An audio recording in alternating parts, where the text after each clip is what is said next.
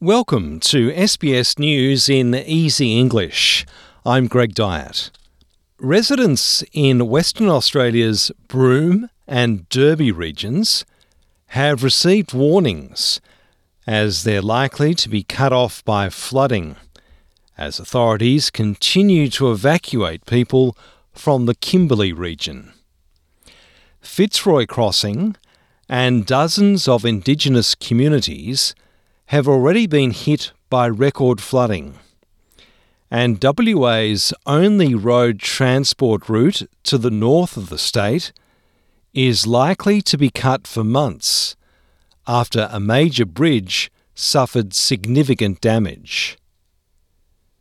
The Emergency Management Minister Murray Watt has told Sky News the WA government is looking to open another evacuation centre in the town as the current one is full. It's not just Fitzroy Crossing itself, which is a community of about 1,500 people. Uh, there are dozens of small, remote, particularly Indigenous communities in the surrounding region uh, that are threatened with inundation or isolation for quite some time. So it's a pretty difficult situation, and this weather pattern hasn't gone away.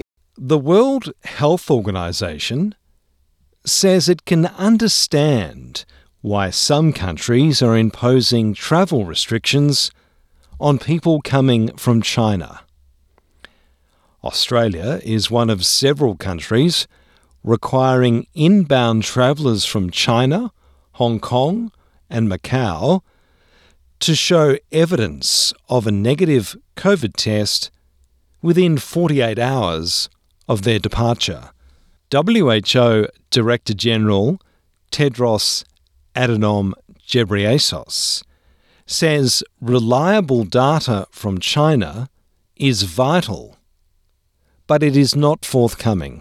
With circulation in China so high and comprehensive data not forthcoming, it's understandable that some countries are taking steps they believe will protect their own citizens.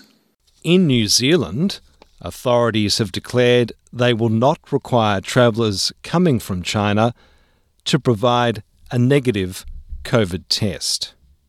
Tens of thousands of people are expected to gather in Vatican City later today to farewell Pope Benedict.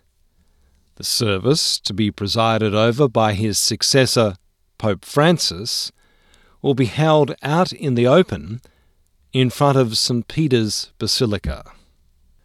British Prime Minister Rishi Sunak has pledged to halve inflation, grow the UK economy, and stop illegal immigration.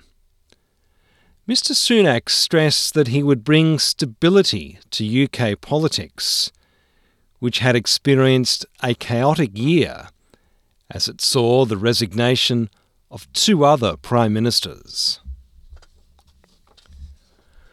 Former Australian women's cricket captain Belinda Clark has been honoured with a bronze statue at the Sydney Cricket Ground.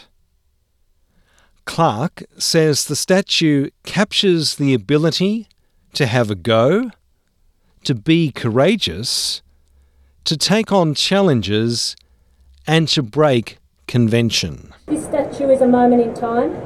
It's important to recognise and be grateful for the people that came before and created the opportunities for the next generation.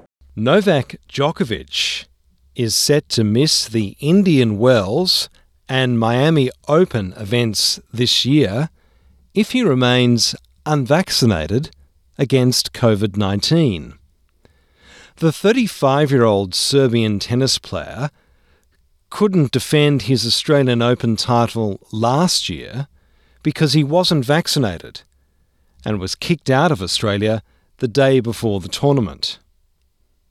A statement from the US Transportation Security Administration says all foreign air travellers have to be fully vaccinated against the disease until April 10.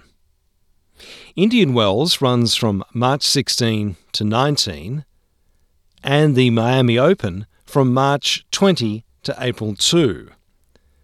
So Djokovic risks missing these two crucial hardcourt tournaments if he doesn't get vaccinated. I'm Greg Dyett, and that's SBS News in Easy English.